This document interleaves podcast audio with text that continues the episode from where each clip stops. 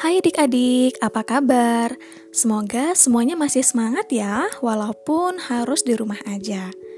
Nah, hari ini Katika akan membacakan sebuah dongeng berjudul Si Pencuri Nada.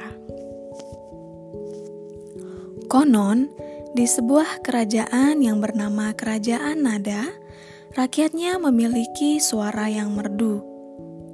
Mereka sangat gemar bernyanyi.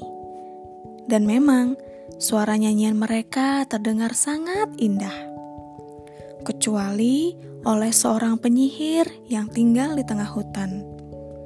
Dia bernama Victor.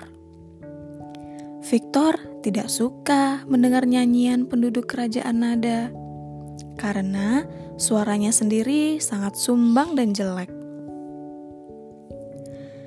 Setiap tahun, Kerajaan Nada selalu mengadakan festival musik, di mana setiap orang bisa ikut berkompetisi menyanyikan sebuah lagu dengan indah. Victor sangat tidak suka dengan acara festival musik itu, karena dia tidak pernah bisa ikut dalam acara itu. Dan kali ini, Victor memiliki niat jahat untuk menggagalkan acara.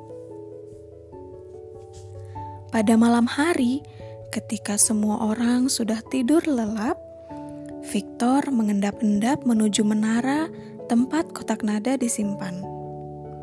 Victor kemudian berhasil mencuri kotak nada yang berisi nada do re mi fa sol la tanpa mengalami hambatan sedikit pun. Keesokan harinya, penduduk kerajaan nada berteriak histeris karena suara mereka menjadi sumbang. Tidak ada lagi yang bisa menyanyi dengan merdu karena kotak nada telah dicuri dari kerajaan nada. Maka raja mengumpulkan semua rakyatnya agar mencari kembali kotak nada yang hilang. Tersebutlah Ariel, seorang pemuda gagah yang kemudian mencurigai Victor si penyihir. Ariel mengamati rumah Victor yang berada di tengah hutan itu dan memastikan bahwa memang benar Victor lah yang telah mencuri kotak nada itu. Ariel memikirkan sebuah rencana agar bisa mengambil kembali kotak nada itu. Kemudian, Ariel mengumpulkan tiga jenis binatang, yaitu burung murai, jangkrik, dan kodok. Ketika hari masih pagi, Ariel memerintahkan ketiga binatang itu untuk bernyanyi dalam waktu yang bersamaan. Suaranya yang bising membuat Victor si penyihir menjadi berang dan kesakitan.